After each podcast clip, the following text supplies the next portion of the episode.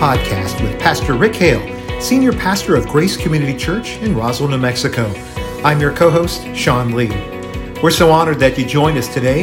It is our purpose at Living Your Dash to help you better connect the dots of discipleship so that you can find and fulfill God's purpose for your life. Maybe you've heard the phrase, if you don't stand for something, you'll fall for anything. Now, what that implies is that you've come to a firm conclusion on what your values, convictions, and beliefs are. And it's important to remember the difference. Beliefs are something that you hold to, but convictions are the things that hold you. So, in today's Living Your Dash podcast, Rick discusses the bedrock of our convictions, our worldview. Now, join us as we discuss the implications of giving God his rightful place of defining our worldview. And don't forget to check out the numerous online and on demand teaching and discipleship opportunities, as well as get the latest information about Grace Community Church by going to our webpage at roswellgrace.com. Now, let's join Sean and Rick in this week's podcast. Well, Rick Hale, it's uh, great to be back with you, even though we are separated by a few miles, but we are able to meet together for Living Your Dash podcast. How, how, how have you been doing uh, recently with the challenges of self quarantine? Yeah, like everybody else, Sean, just making the adjustments. I really noticed it doing the grocery shopping the other day. I'm very impressed that, that people are very sensitive, very respectful to maintain distance. Uh, probably half the people were wearing masks that particular day, and, and the other half, you know, we're not throwing rocks at them or making fun of the way. You know, they were very respectful. But I have been amazed at how quickly society has adjusted to the social distancing two words social distancing we had never heard of before two months ago you know yeah. or a month ago and now it's it's in the common vernacular so hanging in there i'm hanging in there like everybody else it's a strange way of life and uh, of course with my my particular condition with chemo during chemotherapy is, is that my my uh, my ability to withstand diseases have, has been uh, suppressed, and so I have to be really careful. So it's weird to, to walk around uh, anywhere in public with a mask on. I feel like a like I'm a bank robber or something. That's kind of. I got to tell you though, Sean, you have a, a, super duper professional mask compared to my shop mask. Uh, I'm just a little bit envious. So uh, I'm, I'm glad you're well protected though. Thanks. Hey, shout out to Lee White, my favorite U.S. Marshal, uh, who uh, he and Jennifer Chichani were able to get me a, a really nice mask. So I, I appreciate that. Well, Rick, this past week uh, you had a fantastic message drawing us all to live lives of courage uh, out of the book of Daniel. And wow, what a story! What a story! We could go on and on and on talking about uh, your message, but I, I wanted to draw some some particular conclusions with you today. Um, it almost sounded like it was an introduction to apologetics, which is the the science or the study of giving a defense. That's what it means. It doesn't mean to be to feel sorry for something, but to give a defense of something. Is that where you were kind of going at? Yeah, uh, somewhat, but I would say apologetics might be uh, a category that would fit under a larger umbrella that I would call worldview. And what I'm going to be taking people through in this five week series called Courage, looking at five stories in the book of Daniel, is really the, the, the radical contrast between the two major worldviews, and that is a Christian worldview and a secular humanism view of the world. And it's uh, it basically comes down to when I say worldview, it's how do we explain human existence? When you look around, how do you, you view things in the world? How do you view culture?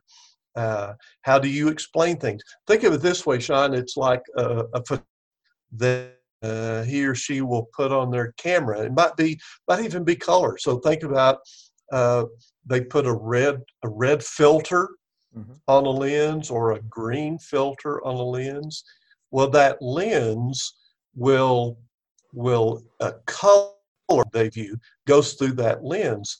So, how does a person view the world? How does uh, a person view human existence? And it will be as radically different as a red and a green lens on a camera. Fantastic. Fantastic. As, as I thought about our worldview, I mean, it almost sounds like, well, you know, I don't really think too much about worldview. So that means I really don't have a worldview and it doesn't matter, right? Uh, no, that's what's interesting. Everybody has a lens. Mm-hmm. You, you cannot you cannot go through life without a filter on your lens. And whether you know it or not, whether you're willing to admit it or explain it or not, you either view people and the world through A, a biblical lens that says God created the world, God created people in his image, and, and, and there is purpose and there is value to everything that God has created. Or B, you have a secular humanistic worldview, and that is you, everything is an accidental result of a cosmic explosion. Uh, there is no God. There is no meaning. There's nothing before. There's nothing after. Uh, it's just a, a, this accident that that happened cosmically, and you will view life. You will value things through that lens. Those are the two lenses that people in our culture view life and existence through. Mm. Yeah, everybody's got a worldview. It it it all depends upon the quality of that worldview. And as Jesus said, the things of this world are passing away, but my word remains forever. And I, I like to think of a, a, a, biblical worldview. Having a biblical worldview is, uh, well, it, it's a, it's like a piece of paper. You, you compared it to a lens, and I, I think of it as a piece of paper. And and discipleship is what happens when we give Him the the right, which he already has, of course, but we give him the right to say what we get to put down in terms of what we believe um, and what we should believe, uh, things that are consistent with his word. So, okay, so we're convinced that's that we, that's a great way to look at it, Sean. You know, like a piece of paper. Yeah. Uh, thanks. hey, everybody, I said something the boss liked. Okay. And, and here's the deal, Sean. Everybody has a piece of paper. Right it, everybody has a worldview. It's what is written on your paper. Hmm.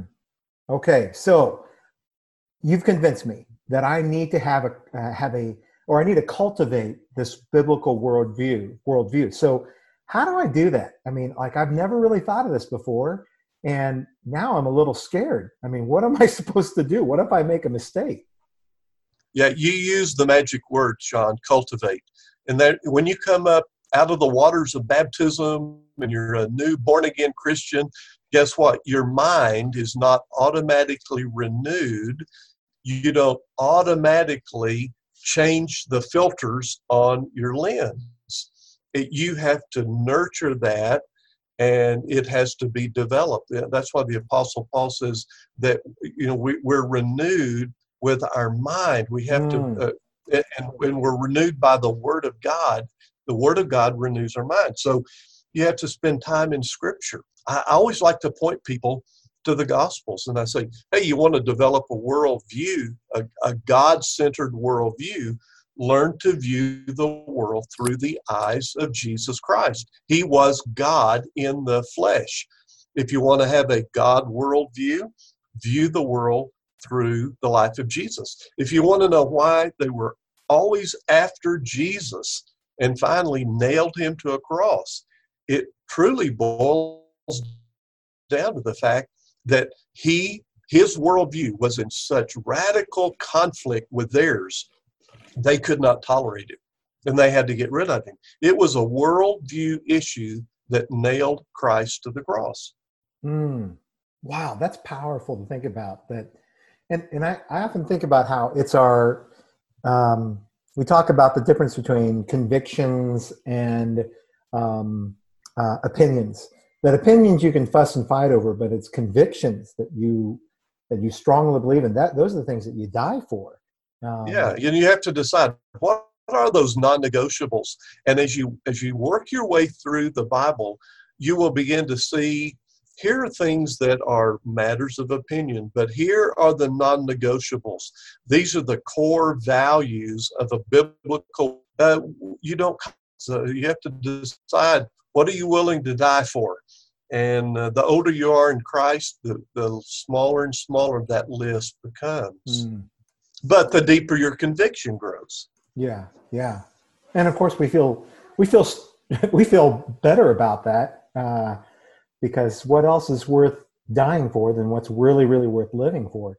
Okay, so I'm sorry. Yeah, absolutely. No, no question there. So, what are some other ways? Can you? What are some other ways that, that you can say? Here's how to cultivate that worldview. Yeah, another would be good, good Christ-centered books.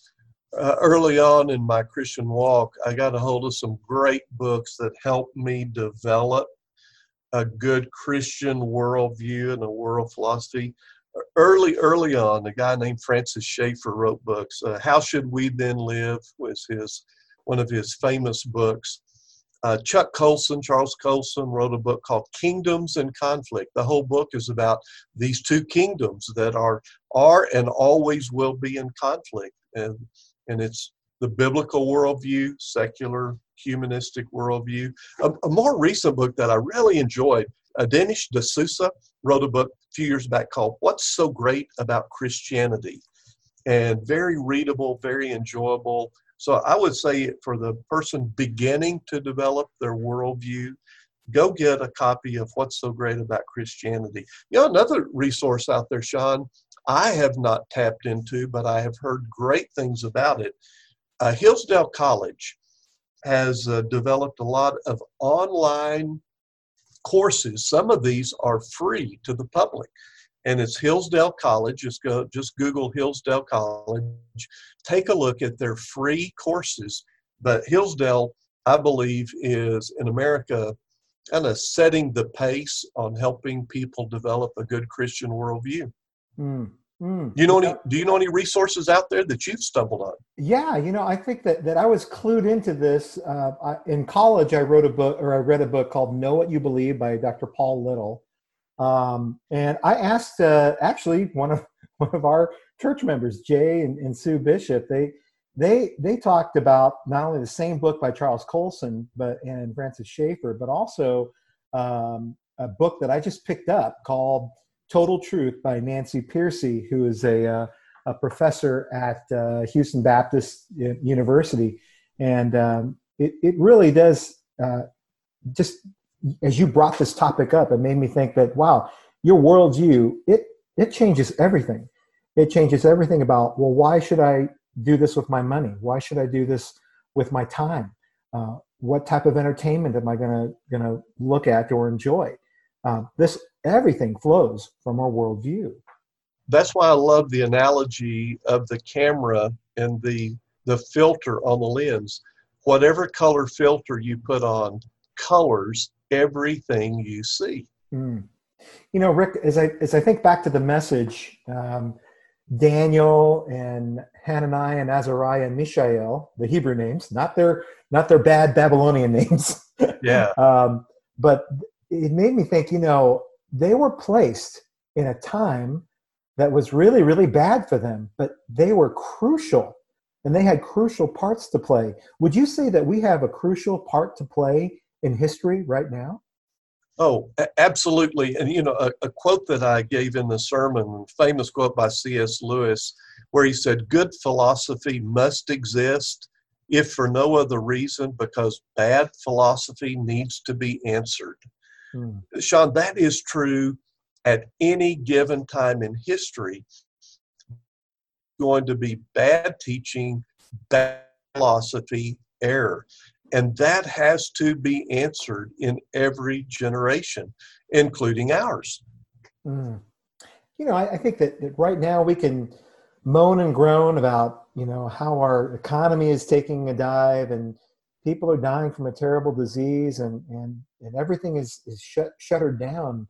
And you know they are kind of bad and depressing but it also shows to me christians we can be a tremendous light and uh, we can bring uh, a focus upon god like at no other time.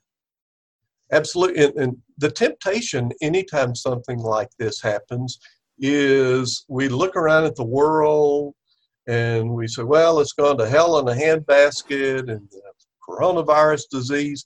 Let's just run to the hills and build a Christian commune and dress in white robes and wait for Jesus to return. And Jesus would say, No, no, no, don't run for the hills, run toward culture. Mm. But you run toward culture with truth, with right. a biblical worldview. Sean, coming out of this coronavirus, Christians will have a great opportunity to speak truth because people will be saying, well, if there really is a God, why did he allow this to happen? Or why did he cause this to happen? Why so many people dying? Well, as a Christian, you can't have a big question mark on your forehead at that moment. We need to be able to say, listen, here is the biblical explanation for suffering in the world. And um, we don't have time to talk about that right now, but Christian, you need to start doing a little research and mm-hmm. developing what is your answer to suffering in the world. That is a part of your biblical worldview. Mm. it, it's almost funny, isn't it? How uh, like all these these different quaint sayings, like uh, uh, like this is there these all these reasons for suffering, how they they seem to to really uh, take on grand new meaning, uh, such as um, you know God is teaching me some of the greatest lessons in my life through through this suffering, yeah. and I know that that's true for me right now. It is. I'm learning the greatest lessons in my life, and I'm I'm so grateful for them. Um, well, you know, great place. I would I would point people to right now. Go read the book of Job. Don't just read it, but study it. And it, the whole book of Job uh, addresses the issue of human suffering. Why is there human suffering? How should we react? How should we respond to human suffering? And from the book of Job, we can get some biblical worldview answers for our, our culture that basically is in the dark. Rick, what would you say to somebody who's saying, you know, Pastor Rick, I, I want to become a better person after this. I want to be, I, I, I, I want to be more courageous. What type of questions should I be asking myself? Well, boy, that's a great question, John. Um, you know, I would say one thing you could do. I'm, I'm repeating myself. I'm repeating both of us, but that really get into the Word of God. Yeah. Let Scripture renew your mind, but let it let it renew your mind in very practical areas, like uh, how can I be a better father, mother? Uh, how can I be a better next door neighbor? What have I learned through this difficult crisis in our world that that I can learn positive lessons and become better, but better in specific areas from being a father, mother, a better parent, a better church member, a better next door neighbor. Look at those practical areas and arenas of your life and say, what can I learn from this experience that will translate so that I will go into those areas with a biblical worldview? Mm, yeah, you know, I, I saw actually on Facebook this morning about how, you know, a great a great barometer for our lives should be now that uh, I, we can see the end, the light at the end of the tunnel through this coronavirus, and we knew it would happen. What is it exactly that I am going to fill the time with that I didn't have before? And um, I think about the Lord Jesus Christ when He said that we should hunger and thirst after righteousness, and I hope that that for uh, for all of us that that that's what we want and i think that, that that's something that the world needs to see i'm going to be changed because of this i'm going to hunger and thirst for something that the world says we should have but i don't need and i don't want it. Great opportunity to hit the reset button. Amen. All right. So rick uh, tell us about some things that are coming up that we need to know about. Well i'm excited about week two of our series courage. And one of my favorite stories in the Bible is in Daniel 3. We're going to look at the fiery furnace. Woo. And it's, uh, it's it, and the sermon title is called Courage to Stand Boldly. And we're going to watch Daniel's three friends take a bold stand for God. And I love their attitude. We're going to talk about it this whatever. Uh, I'm going to serve God whatever happens. It doesn't mm. matter, live or die I'm going to serve God, whatever. How can we learn to take a bold stand in our secular humanistic culture and and, and come out um, well, I don't want to give away everything in the sermon, but come out of the fire not even smelling like smoke. How about that for a tease? Oh, that's good. That's good.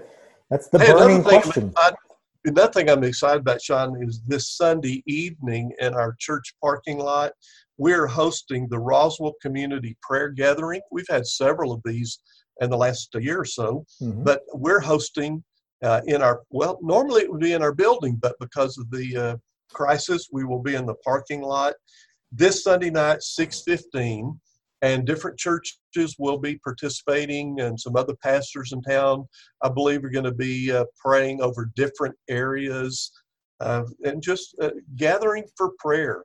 And what a great opportunity. We're uh, honored that we're hosting it this particular quarter. Uh, 615 uh, grace community church 935 west mescalero anyone and everyone is invited you come just park. We're going to try to park in every other parking space to maintain social distancing. And we're going to have some music, uh, live music uh, uh, from a band, and uh, then different pastors, leaders will be leading us in prayer. So come be a part. We'd love to have you. Fantastic. Well, Pastor Rick, thanks so much for joining me and with everybody who's listening. And we hope and pray that this has been a great blessing to everyone. Hey, we'd love to get some comments back from you, so let us know by uh, sending us an email at info at roswellgrace.com. Rick, thanks so much for spending time with us today. My pleasure. Thanks again for being with us today. We hope that you have been encouraged and better informed. We love to get feedback, so send us an email with your comments at info at roswellgrace.com. And don't forget to subscribe to this podcast so that you don't miss an episode. And do us a favor by sharing this podcast on your favorite social media platform. For more information about Grace Community Church, visit us online at roswellgrace.com. Until next time, may the grace and peace of the Lord Jesus be with you.